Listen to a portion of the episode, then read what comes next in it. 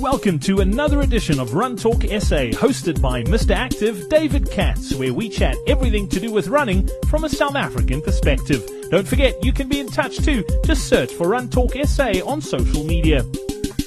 Welcome to this week's edition of Run Talk S A. I'm David Katz, Mister Active, and I'm joined this week by someone who is no stranger to the running scene, Jack Sneiman, who heads up the Sweatshop brand. You can often see him in his Dunkeld store giving some fantastic advice to new and old runners. And some exciting news from the Sweatshop is that they're about to open up a uh, new store in Broadacres up in Johannesburg. Jack's quite a big initiative opening a new store. Yes, um, my hair's going grey at a rapid rate of knots. Um, for us, it's our largest ever store, over three hundred forty square meters. Um, and we're going to be closing our four-way store and moving to Broadacres, double the size premises, and hopefully an even better shopping experience. It's a lovely area just up the road from Stain City, and uh, it's also home to a large cycling store, Uh, Melo Velo, uh, who attract around three hundred cyclists riding into the cradle from there every Saturday and Sunday morning. So we think it'll be a good mix. Well, Jack, cycling and running do have a good mix. Even here down at Dunkeld, you're not far from a cycling store, and a lot of the guys do tend to do both. So there is a cross market there. Absolutely, there is. Uh, in fact, cyclists get told that they should run, uh, as they do need to do some weight-bearing exercise, or else they start suffering from uh, lower bone density, which uh, leads to stress fractures and other horribles. Now, Jax, we look at the running scene in South Africa. We've got some amazing races. Of course, the ultras have sort of been on the pedestal for a while, the Comrades Marathon, Old Mutual Two Oceans Marathon. But you can run anything in this country on a weekend from ten kays to a marathon distance. It really is remarkable, and trail running continues to grow. Do you think road running and running in general in South Africa is as alive as it has ever been? Absolutely it is. Um, in fact, ra- uh, running uh, is considered by those people that do the market research to be contracyclical. In other words, during times of economic downturn, running actually lifts as a result of being a cheaper uh, form of exercise than, for instance, cycling or going to the gym. You simply have to put on a pair of shoes, walk out your front door, and you're on your way. Now, the sweatshops uh, are well-known. You're running shops around, obviously, Johannesburg. I know you've got some stores down in the Western Cape. But uh, what is so important about going to the right running shop, to not just walk into any shop that stocks running shoes? Basically, what would you guys do if someone walked in as a complete novice saying, I want to start running? Well, David, um, the first thing that happens when a, when somebody walks into one of our stores or a specialist retailer, I would hope, is that uh, they are subjected to to the third degree. They're asked how much running they're doing, on what surfaces they're doing it, on what surfaces they envisage doing it. Um, have they had any lower limb injuries previously? Um, is there anything that we need to take a special note of?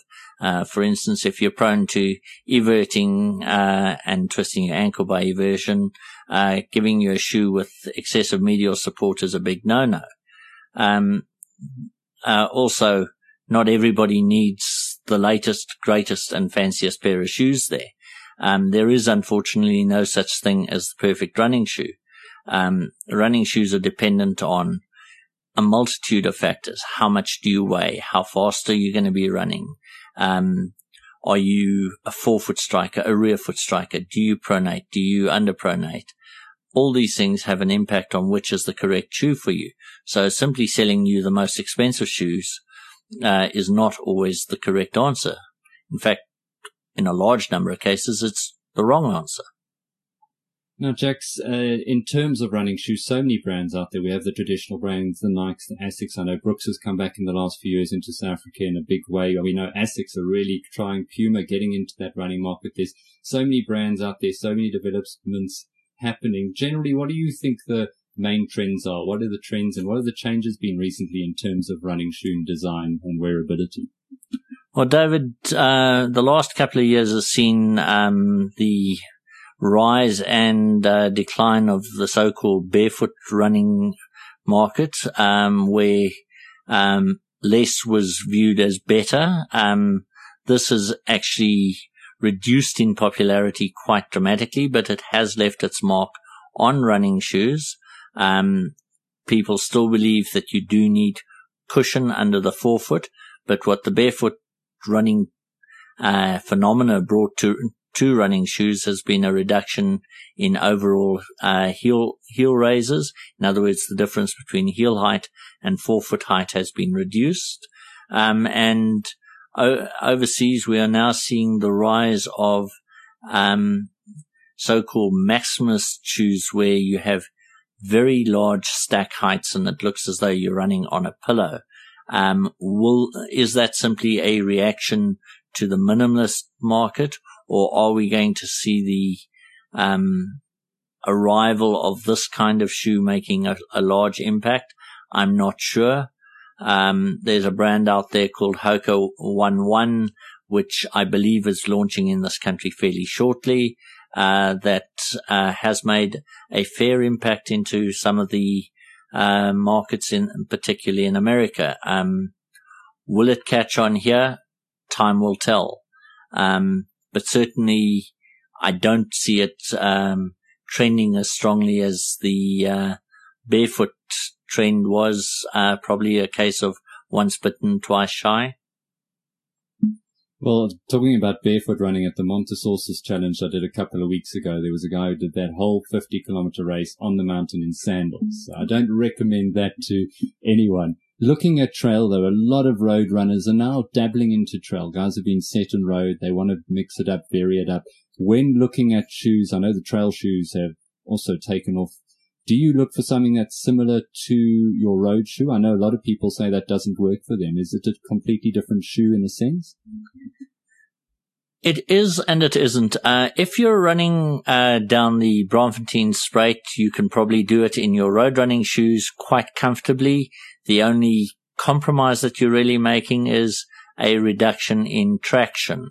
If you're starting to run through rougher terrain, um, then you're starting to to need a proper trail shoe.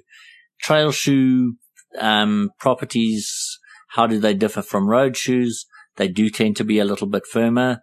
The stack heights of them tend to be a bit lower. You're a bit closer to the ground. You don't require as much cushion because the surface that you're running on uh, is more yielding. Uh, so the need for cushioning is slightly reduced. The need for greater traction is obviously increased. Uh, also, your uppers need to be a lot more scuff resistant so that you don't snag them on passing twigs or twigs that you pass more correctly. Well, Jack, really, I mean, I've got into the trail scene. I think it's absolutely fantastic and uh, a great for a variation from running on the road. Both do have their value and place in the market. I want to thank you for joining us here on Run Talk S A. Always fantastic insights. And uh, just before I let you go, will you just let people know who are interested, don't know of the brand, how they can get hold of the sweatshop and walk into your stores, come get some expert advice. And when can people look to walk into your new store opening up in Broadacres? Well, we're hoping it's going to be the seventeenth of October. That's certainly the date that we've advertised, and we're going to have to stick to it. Uh, we're not politicians, so it's a promise we will keep. And just lastly, people trying to get hold of the sweatshop, what's the best way? Do you have a website where people can find out where your stores are? Yes, uh, if you go to the sweatshop, uh, w w w dot the sweatshop dot co dot z a, all our store addresses are on the site, plus our opening times and how to make contact with us. And we'd be only too happy to see you physically in one of our stores. Thanks for listening to this week's Run Talk S A. We love hearing from you, so check us out on social media. Just search for Run Talk S A or email podcast at run talk s a dot co dot z a. You can also advertise your race on our platform. Just go to run talk s a dot co dot z a forward slash race to find out more.